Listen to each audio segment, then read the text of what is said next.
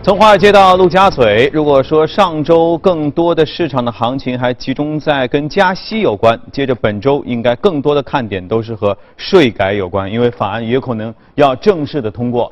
呃，目前我们看到的美国昨夜三大股指收盘都是上涨，而且应该都是新高。道指已经攀上了两万四千七百多点，说不定就要两万五千点了。纳指上涨到了六千九百九十四啊，你看七千就在眼前。标普五百也上涨百分之零点五四。具体情况我们来连线一下驻纽约记者葛万，请他带来他的报道。你好，葛万。早上，主持人，周一受到税改利好消息的推动，美股开盘即出现大涨，金融和材料板块涨幅领先。国会最快呢会在周二的时候就税改提案进行投票，而投资者普遍预计提案将会获得一个投票通过，从而呢美国总统特朗普将有望在圣诞节之前签署税改的法案。事实上呢，得益于经济增长和股市的上涨，特朗普的支持率也是在不断的攀升。根据据美国媒体最新做出的这个民调显示，特朗普的支持率较九月份的时候上涨了四个百分点，目前已经达到百分之四十二。而在企业消息方面呢，推特的股价隔夜早盘大涨超过百分之八。摩根大通的分析师将该公司的评级从中性上调至买入。摩根大通看好推特的产品改善以及升级方面做出的改革，特别是在用户交互和直播视频方面。分析师将推特的目标定价从二十美元上调至二十七美元。而今年以来呢，推特的股价涨幅已经累计达到百分之三十六。而在中概股方面呢，腾讯和京东宣布入股唯品会，分别投资 六点零四 亿和 二点五九 亿美元，持股比例分别达到 百分之七 和 百分之五点五。 唯品会将会能够利用到腾讯的微信流量，并且可以出现在京东移动端的应用主界面当中。我们看到唯品会的股价隔夜开盘的时候呢是大涨接近 百分之五十， 而京东的股价涨幅呢也在约 百分之三 左右。主持人，好，谢谢各位啊！确实，因为腾讯、京东入主唯品会啊，一下子新零售概念最近也特别的火。好，接着我们来看一下欧洲市场，欧洲市场似乎比美国市场显得更为兴奋一些。德国 D A X 股票啊上涨百分之一点五九，对于平稳的德国市场来说，这样的涨幅是非常巨大的。法国 C A C 指数上涨百分之一点三三啊，英国富时指数也涨了百分之零点六二。他们也那么喜欢税改吗？我们来连线一下驻欧洲记者薛娇，请他做些介绍。你好，薛娇。好的，主持人，受到了美国税改或将通过这一利好消息的推动，周一欧洲股市在银行板块的带动下普遍的高开高走。截至收盘，欧洲斯托克六百指数上涨百分之一点一五，报三九二点六六，创近六周的新高。而涨幅最大的德国 D A X 指数更是在高开百分之零点八的情况下，一度上涨约百分之一点七五。从板块来看，银行股的涨幅最为明显，斯托克六百银行业指数收涨百分之一点一。此外，昨日公布的欧元区十一月份的 C P I 数据基本符合预期，同比中值为百分之一点五，核心 C P I 为百分之零点九。数据发布后，欧元对美元短线的拉升约十个基点，盘中的涨幅一度扩大到了百分之零点七二。自上周五欧盟峰会上宣布英国脱欧谈判进入第二阶段后，双方已经就贸易谈判进行准备。今天，英国首相特蕾莎梅将召开内阁会议，讨论英国对未来贸易关系的初步看法。但据媒体报道称，英国的财政大臣哈蒙德与脱欧大臣戴维斯对于英国接下来的脱欧计划持有异议。而英国商界上周五也联名表示，任何对于贸易关系谈判的延迟都将损害英国企业的商业投资。此外，对于近期异常火爆的比特币，欧盟近日也达成了共识，将制定更加严格的规则，限制了包括比特币在内的加密货币的匿名性，从而防范通过加密货币平台进行洗钱以及替恐怖分子融资等活动。据悉，该规定将在十八个月内获得各国议会的批准，成为正式的法律。主持人，嗯，好，谢谢薛教。不知道大家有没有注意到，但凡有一些国际性事件的发布的时候呢，通常市场会做出一些提前的反应啊，比如说刚才我们看到欧洲市场、美国市场，但同时其实还有汇率上也会体现出一些小小的波动，或涨或跌，虽然整个的幅度并不是很大，而且有一点此起彼伏，但是在最终我们能够也许可以总结出一些规律，来通过事件看看汇率接下来会有怎样的变化。今天我们就来说说这个。今天来到节目当中是剧派的许哥，你好，许哥。杨哥你好。嗯，本周前面在说哈，今天看税改，而且从市场的反应来看，应该税改基本上没有问题，所以确实特朗普还真的可以在本周周末前的圣诞节高高兴兴的签一个这个税改的法案，就像他刚才一样，很高兴啊，带了一条红领带，手舞足蹈，手舞足蹈的，要送给这个美国人民一个圣诞礼物。影响还蛮大的，而且我个人认为，他如果呃，税改万一签通过之后，股票市场可能未必是会再度大幅的上涨，因为这个消息已经实现了。嗯。因为税改对于这个企业的影响可能不是立竿见影的，嗯、可能要反映到第二、第三个一个季度的一个财报上面。嗯嗯。那么我们今天来讲一下那个美元的汇率。嗯。其实我觉得美元汇率应该大家比较关心，因为中国人的海外资产配置，首先想到的不是美股，我去买美股，嗯，而是把人民币换成美元。对，啊，那美元涨和跌，在税改的背景下，或者在目前的美国经济的背景下，到底是涨和跌这个问题比较关键。嗯，呃，其实大家如果说做过外汇的话，知道一个国家的这个利率，就货币的利率，一般利率越高，那么汇率就越强。嗯，利率其实其实就是一个货币的无风险回报。对，值钱嘛。啊、对，打个比方，如果说我有一个货币，我年利率是百分之五十，那我肯定去拿它，一年就是百分之五十，对吧？对。但这个规律在美元上面好像有一点的失效。嗯。啊，有一点失效。嗯。我们去看过去的三轮比较大的美元的升息周期，一轮是九四年，一轮是九九年，还有一轮是两千零四年。这三轮的美元表现是，呃，第一次九四年是跌了百分之十，是一轮。升息了七次啊，一年当中升升息七次，结果跌了百分之十。第二次，第二次九九年是升升了百分之六，第三次是跌了百分之四，嗯，百分之四。那么这一轮的话，我先讲结果。我个人认为这一轮的话，在美元升息的背景下，美元应该是涨的，啊，那然后我们再去看到底为什么是这样看。其实我们去看到第一轮九四年的时候，九四年那个时候。再往前推两年，就九一年的时候，其实美国经济非常差，当当时还是老布什当政的时候。啊，那当时美国的 G D P 是九一年是负零点七，居然是萎缩的。嗯。然后九二年的时候，克林顿上台，就采取了一系列的改改革措施。嗯。到九三年的四季度，它的 G D P 居然到了百分之七点五。哦。美国到七点五，这个是非常快的。但因为时间太短，所以它的整个经济不平衡，它的失业率还是在百分之七左右，百分之七非常高。嗯。对吧？现在才三点几啊？对，现在是才四左右嘛。嗯。啊，然后它的整个百分之三十的这个州。失业率达到百分之八以上啊啊，所以它的这个经济貌似是比较好，但是其实内部不是特别的平衡。另外一个九四年的时候，大家可以看到，呃，它的外围状况不是特别好，特别是像日本，嗯、日本九零年、八九年的时候房地产泡沫破灭，九零年开始股票市场大幅下跌，九零年的时候日本的日经指数跌了百分之三十八点二二。然后连续就是大幅的这个下跌了，非常非常厉厉害。到九十年的时候还是下跌。但美国对于日本的贸易占到它整个贸易百分之十一，对欧洲当时欧洲其实也不是特别好，占到百分之二十一。所以欧洲加日本的外围状况不是特别好。嗯。所以造成美国经济也看上去只是 G D P 的一个增长，但事实上不是特别好。这跟这一轮不一样。这一轮大家可以看到，美国本身自己经济好，嗯，失业率也低，周边也挺好 ，G D P 也涨。嗯。第二个，日本跟欧洲也是非常好。嗯。啊，所以不一样。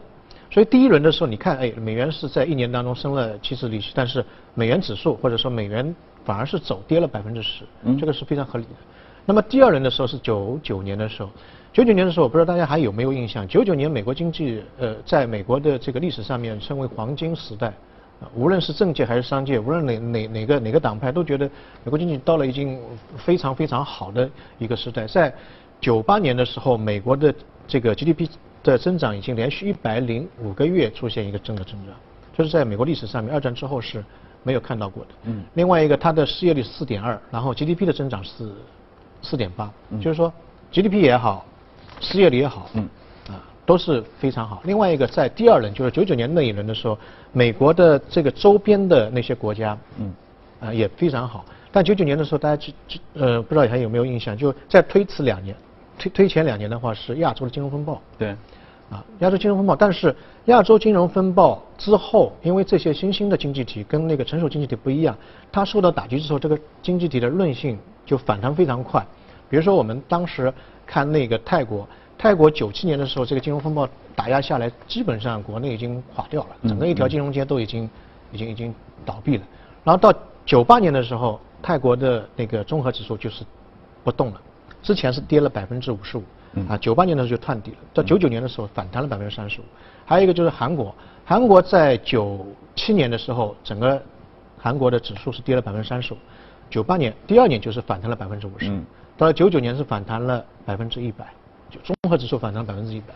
所以到九九年的时候，你可以看到，美国自己内部的状状况好，外围的整个经济体也迅速的有一个复苏，有一个复苏，所以内外兼修。哎，这一轮的情况，就九九年这一轮情况跟我们现在有点蛮相似的。嗯。所以九九年当时美国做了六次升息，然后它的美元指数在升息的背景下涨了百分之六，所以我个人认为可能这一轮就是我们呃目前的这一轮。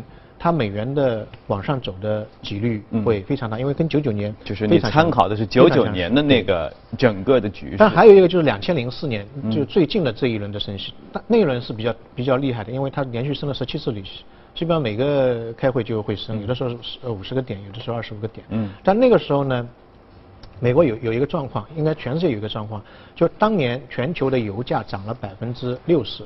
嗯，涨了百分之六十，石油涨百分之六十，那所有的商品的价格都出现了一个快速的 C P I， 就出现了一个快速的膨胀。嗯，所以那个时候央行做政策它是被动的，因为石油涨嘛，那我只有去去把这个价格压下。另外一个，美国当时的双赤字，也就是财政赤字跟贸易赤字都到了一个非常高的历史水平。贸易赤字当时，嗯、呃，零四年的时候是六千五百一十八亿美元赤字啊，那去年的话只有五千亿美元。所以你看，十多年之前已经到六千六千五百多亿美元。嗯、所以那个时候，美国政府就很简单，你要把那个双赤字降降下来，我只有让美元跌下去，嗯，就贬值下去。所以这个是呃这个战胜一切的一个标准。所以那个时候，二零二零零四年，尽管美元是升息了十七次，但是美元的指数是跌了百分之四。嗯，美元。所以我们去对比之前的三次，拿这一次来比的话，最像的就是你刚才讲，嗯，就九九九九年，嗯、内部也好，现在美国经济。G D P 三点三三季度，然后呃失业率百分之四左右，啊，然后外围日本的话连续九个月的 G D P 的一个正增长，欧洲的话 P M I 刚才看到的数据都是非常的好，嗯，所以整个情况相对来说对美国或者对美元是非常非常有利的。另外一个我们可以看到刚才讲的就是税改，哎，在过去的几轮当中没有税改这个事儿，嗯，所以这一轮的税改其实我觉得可能会对美元是一个。比较大的一个促促进作用，一个间接促进作用就是上市企业的利润增厚了，嗯，那么它股价还会往上走。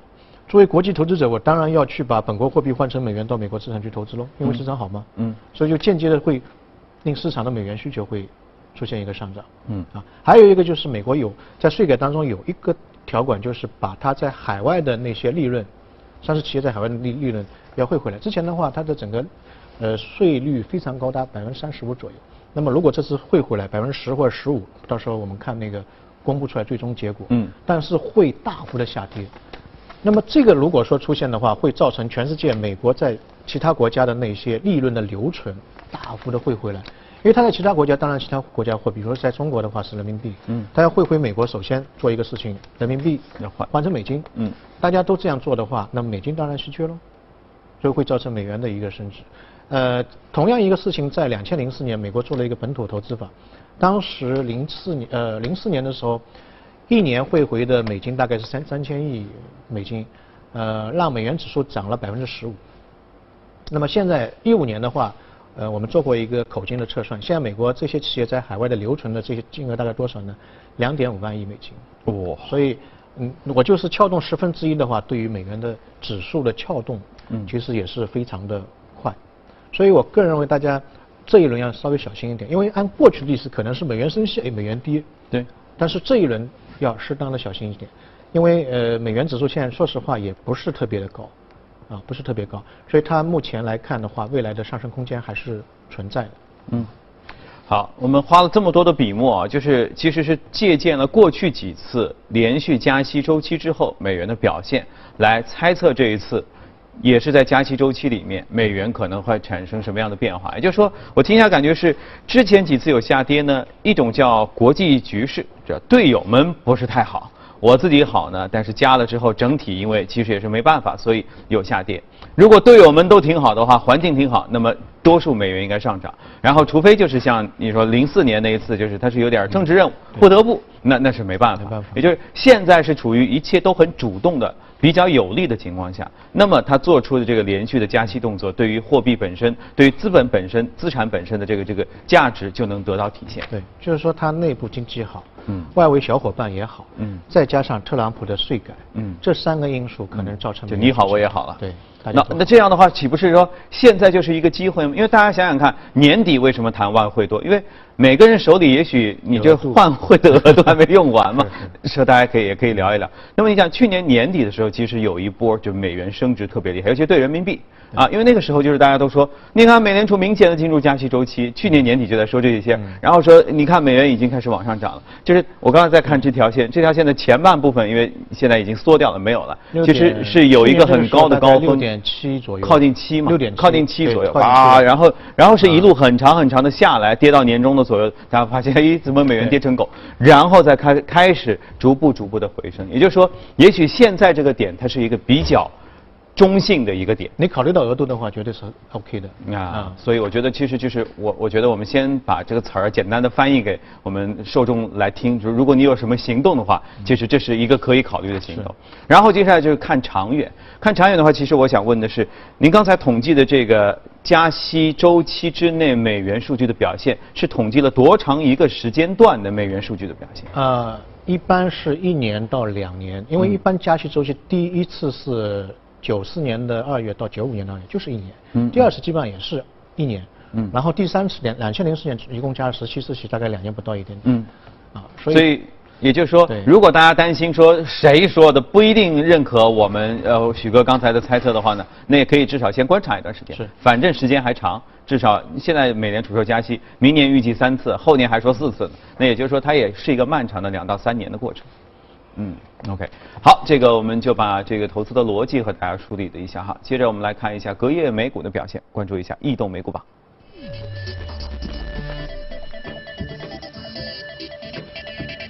好，我们在异动美股榜当中可以看到，基础材料上涨最多，然后科技服务、金融、消费品这些都涨幅不错。呃，个股方面有一家食品公司，嚯，一枝独秀。然后是目录投资、应用软件和生物科技都涨得很高。这个隔夜的这个叫零零售，他做的是零零售食品。嗯。就是是哎，外国人吃零售东西嘛，就是我在我在美国，我感觉好像老外不太吃零食，就中国人好像爱吃零食，对不对？就是在马路上或者在火车上，他们不太吃不吃这些东西。看到你一转身，他们就开始吃了。他们吃什么？所以也吃瓜子儿啊这种吗？吃最多的就是那个爆米花，啊，爆米花。看电影的时候爆米花。那这一家就是做爆米花做的非常有有名的，嗯，那一家它口味非常好，嗯。然后呢，另外一个它用的这个材质，哎，都是非常基因的，就相对来说在材质当中档次也比较高一点，嗯。然后口味的这个多样化，一五年的时候它也收购了一家另外一家做爆米花的，然后把那个这个生产线多样化做的也是相对来说。呃，比较好。嗯，爆米花这个东西其实利润非常高。是吗？你玉米嘛，就是把把把它弄开了之后就爆一爆就可以了。嗯，嗯利润非常高。我看了一下它的，呃，一五年、一六年的营业的营收的增长，基本上在百分之四十四到五十五左右，非常增长就能达到这个四十四五十五。但是呢，今年的它的利润出现了一个比较大的下滑。个人认为可能是这一类东西可能也没有太大的技术含量，不像基因工程啊那种。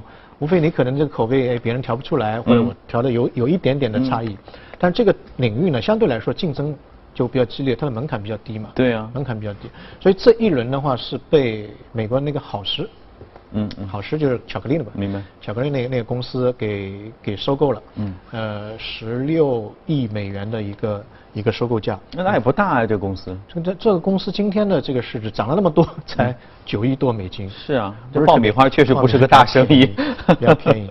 然后它现在呢，因为这个消息没有被确认啊，所以呢，就是说它传言已经接近于收购的那个要点了，嗯嗯，所以呢，现在涨了。如果真的。真的到那个消息被证实了，上面空间还还蛮多的。现在九亿嘛，那么至少到十五亿、十六亿左右。那十六亿价格去收它的嘛。嗯啊，那么这种快消品在美国市场其实是蛮大的，整个全球的这个零售零食这一块，你不要小看它，它有大概三千七百亿美元的一个一个大的市场，北美就一千两百亿美元。嗯，什么概念啊？我们后面还要讲电影，全球去年的电影的整个规模只有三百八十一亿美金。嗯，你看爆米花啊，不是爆米花，这个零零食的这一块，嗯，增长非常快。就只要有电影，就会有在看电影的时候呱唧呱唧嚼的人。快消嘛，吃完了又要买。那电影你不可能看十看十遍或二十遍，对吧？嗯、所以这一块，其实到年底大家可以看到，嗯，这一块在美国的这个并购。大企业是小企业，而且业务上面有一定差异的，嗯、这这种行为呃现在非常多。嗯，嗯反正但是我总体感觉就是，我觉得外国人不爱吃零食，就是我们常见什么话梅啊、橄榄呐、啊、啊、什么半桃李呀、啊、这个腰果呀，这种就是你去来一份，你去看，哇，琳琅满目那么多东西，对吧？老外好像是不吃的，他们生活还是比较寂寞的，没有我们那么，所以他们只能在爆米花当中来下功夫。爆米花、薯条这几种主流的那种，对那种零食，像那种蜜饯，他们就觉得这个东西好像不新鲜，然后可能有害，嗯，添加剂比较多，对，比较少一点。所以美剧当中你也能感受到，就外国人津津有味跟你谈一个什么东西好吃，就是说我这个土豆是，呃，我这个薯条是用什么土豆怎么弄炸出来的，什么新鲜的，那边土豆进去，这边薯条出来，他就跟你讲究这个。对，然后品种其实也比较单一，制作的方式也比较简单一点。你之前不知道您看过一个新闻吗？就四川的辣酱。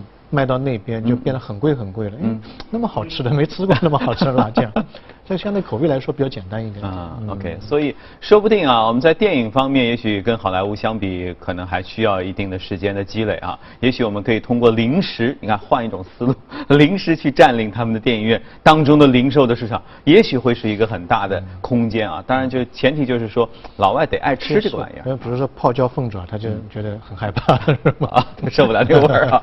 OK。好，来，我们去一下广告。广告回来之后，我们继续看。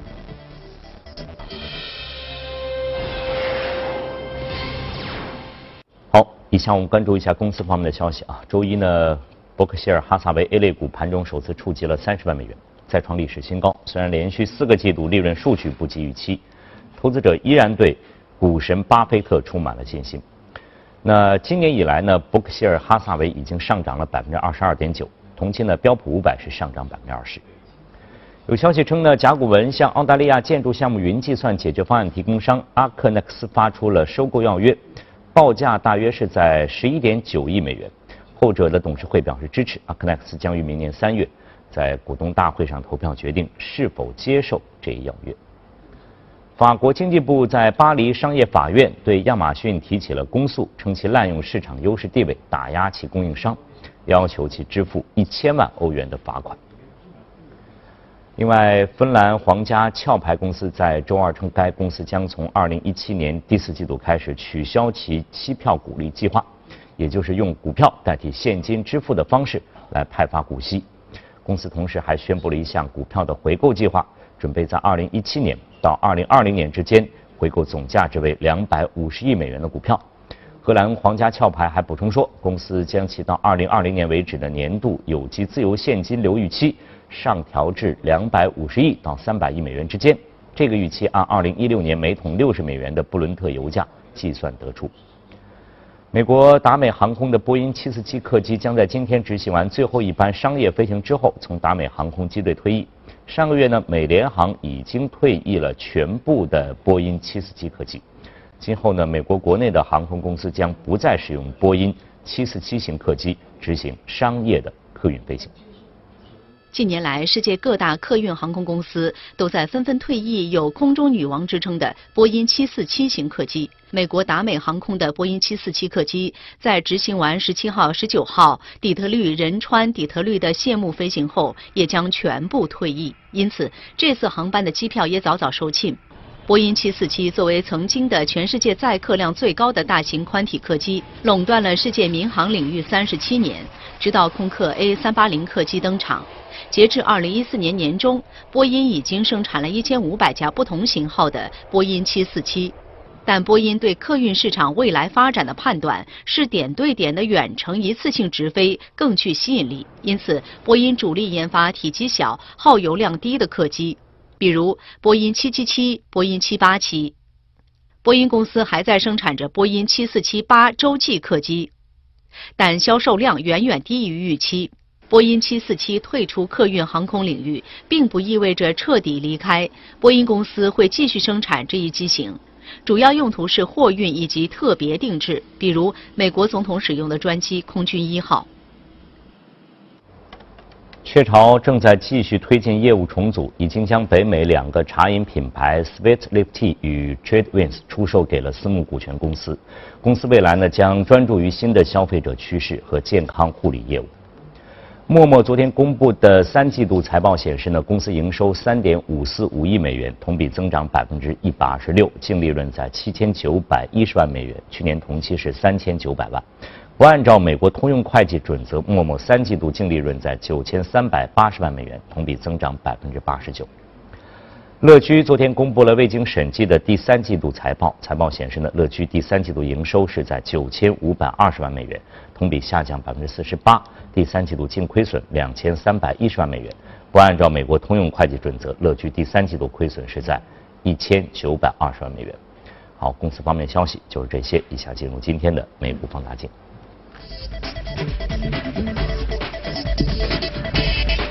美股放大镜，今天我们要说到这家公司呢，其实如果放片头的话，大家会非常熟悉啊。每次看电影的时候都会看到那个大脑袋，对，啊呜一下，然后这个电影就开始了。嗯、就这家叫狮门娱乐。嗯，九七年的时候，他在加拿大温哥华厂，当然总部是在美国。呃，主要是做影视、电影和电视的制作以及发行，当然他还做那个唱片，他有一块。当然这个业务相对来说会。嗯呃，会比较比较小一点。但反正影视业其实这些都会连在一起。呃，其实在美国它还是蛮有名的，做的是比较好，比较好。当然不是一个最大的。嗯、呃，最近好像有一个新闻是迪士尼把那个二十一世纪福克斯给并购了。对。那么它其实是不是美国六大的那个影片制作商之一？啊、但是它也是非常有名的。比如说，嗯、代表作一个就是《电锯惊魂》。嗯。还有一个惊悚片是九幺幺，你一般看它片头那个出来，就基本上就是一个惊悚片的一个代表，蛮多的，基本上不是说百分之一百，就就七八十，就就它做的相对来说啊、呃、会比较好一点。那么美国其实现在这个文化传媒的这一块，呃，股价涨得还是不错的，嗯、这个股票今年已经涨了百分之二十三，二十三。其实美国的这些文化传媒，特别是电影。它的主要的市场倒还不是在美国，它基本上在海外，全球啊、呃，不仅仅是中国，中国可能一些大片也是从美国引进的，嗯、像呃印度啊，其他的一些国家，也都是美国的这个大片占了一个主流。一般是它海外的营收，就影片的那个营收，大片的营收是国内国内营收的两倍左右。嗯啊、呃，比如说那个迪士尼，它的海外的订户就两两个亿，国内只有九千三百万。嗯，还有一个那个 H B O， 嗯 ，H B O 就是拍《权力游戏》的那个、嗯、那个那个。它基本上海外的这个用户比国内的用户要多两倍左右，两倍左右。所以这些公司其实这背后也是美国的强势文化的一个输出。对。所以我们今天谈呃文化传媒这一块，我们想谈一些比较新的一个趋势。嗯嗯。啊，如果要做大文化传媒的话，最近一段时间我看到美国很多的这个报报纸上面都在讨论。目前其实有几个大的趋势。第一个呢，就是说所谓的以报纸为代表的浅阅读。这一类的传媒的行业或者说公司都是在走比较快速的下坡路，嗯，啊，每年大概百分之七到八左右的在下滑，订用户数订订订购的那个用户数，就看字儿的人越来越少了。原因在于你一般互联网手机就可以看了，而且比较有时效性。如果我发生一个事情，我报纸印出来可能就就有一段时间，但我手机上面一看，对，实时就有了。另外一个报纸可能就一天用完没有了。你网上放一个广广告的话，那你可能就放一个礼拜，你每天二十小时就可以看。所以网广告的金主也相对来说比较少一点。所以这个行业大家去看，未来你如果说投资这个行业，可能会是慢慢慢慢走下坡路。那么另外一个呢，很多人想不到的就是说，以前我们说看书的人慢慢慢慢变少了，原因在于我们去看 Kindle， 嗯，电子书啊。这个会会多，但是最近的两年当中，大家发现这个看看 Kindle 的这个电子书的人越来越少，反而是看实体的书，就纸质的书越来越多。嗯，去年亚马逊的卖出的实实体的纸质书比前一年多了三千五百万本。对，也是有一个反应，可能是阅读习惯，或者是在手上的一个质感。你经常看电子书，可能会时间长了对人也不太舒服，不是特别好。嗯。那么还有一个美国的电视这一块，之前很多人认为这个互联网出来，电视的这个人流分分流会非常大。像中国的话，我们好像现在年轻的一代很少在看电视，但在美国的话，电视这一块行业现在涨得也是非常好。呃，去年的整个三大电视公司的收入是同比增长百分之二十九。他们还是看传统的电视，对不对？就是现在我们在做的这个东西。原因在什么地方？我觉得这个国情跟中国不一样，因为他们很多的大的事件都是在电视上放，比如去年的美国总统大选，嗯，比如说超级碗，比如说职业篮球赛，都在电视上面放。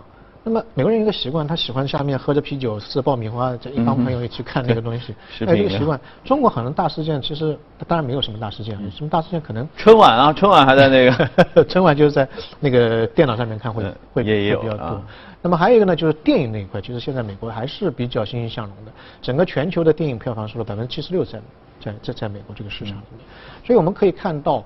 嗯，未来其实，在传媒文化这一块领域当中的走势会出现一个分化。最后，我想提一个，就是中国。中国目前整个呃传媒文化的这个板块，可能未来会启动。最近一段时间在放那个《芳华》，嗯，啊，《芳华》我看朋友圈也开始在慢慢慢启动，嗯，呃，一天的这个票房已经超过一个亿了，嗯，啊，那么到了年底了，现在整个。文化传媒的板块估值又非常低，大概只有在二零一二年的一个一个水平，非常低的一个水平。那么其实到了年底，随着贺岁片的大量的到来，可能这个板块会被经常提到，嗯，反而是一个我们去看可以看看的一个关注的板块啊，尤其在这 A 股大盘还比较动荡的弱势的情况之下，因为大家可以其实可以想象一下，今年有一个很好的例子就是战狼，对。战狼原本出来，这投资的是谁，参与的是谁，这些公司啊，大家都觉得也就这样吧，根本也就没觉得是个事儿，或者说也没有觉得有什么利好。等到战狼这个票房，战狼二票房哗上去，成为一个几乎全球的一个顶尖的明珠的时候，然后那个公司的这这个在市场上表现马上就起来了。因为中国其实是有一个比较优质的先决条件，它人口多，十三亿。嗯嗯对。一人一张票，那就了不得。然后屏幕又多，又全球第一，五万块屏幕。嗯，所以它的整个硬件其实是，嗯，还是蛮厉害的。对，就看你片子是不是卖座，嗯，大家认不认。所以，也许其实对于影视来说，也许现在是一个很好的时代，可以去看看啊。不管说现在是大屏幕、小屏幕、中等屏幕等等之间的复杂的竞争格局情况下，但毕竟现在应该会是一个，只要有产品，只要有好内容，也许就可以出来的。好的时代啊，呃，我们一起期待年底的时候，大家也都能看到更多优秀的影视作品。好，呃，我们接下来把时间交给李菁，来给我们介绍一下大宗商品的情况。李菁，好，我们首先看一下油价啊，纽约油价十八号下跌，一八年一月交货的纽约轻质原油期货价格下跌了零点一四美元，收在每桶五十七点一六美元；一八年二月交货的伦敦布伦特原油期货价格上涨零点一八美元，收在每桶六十三点四一美元。纽交所黄金期货市场交投最活跃的一八年二月的黄金期价十八号比前一交易日上涨了八美元，收在每盎司 一千二百六十五点五美元。二零一八年三月交割的白银期货价格上涨了 零点一四二美元，收在每盎司 十六点二零五美元。二零一八年一月交割的白金期货价格上涨了 二十三点八美元，收在每盎司 九百一十三点二美元。另外呢，汇率方面，十八号，美元对多数主要货币的汇率是下行的。呃，截至尾盘呢，一欧元兑换一点一七八三美元，一英镑兑换一点三三八五美元，一澳元兑换零点七六六七美元，一美元兑换一百一十二点五六日元。好，这里正在直播的财经早班车，我们稍后继续。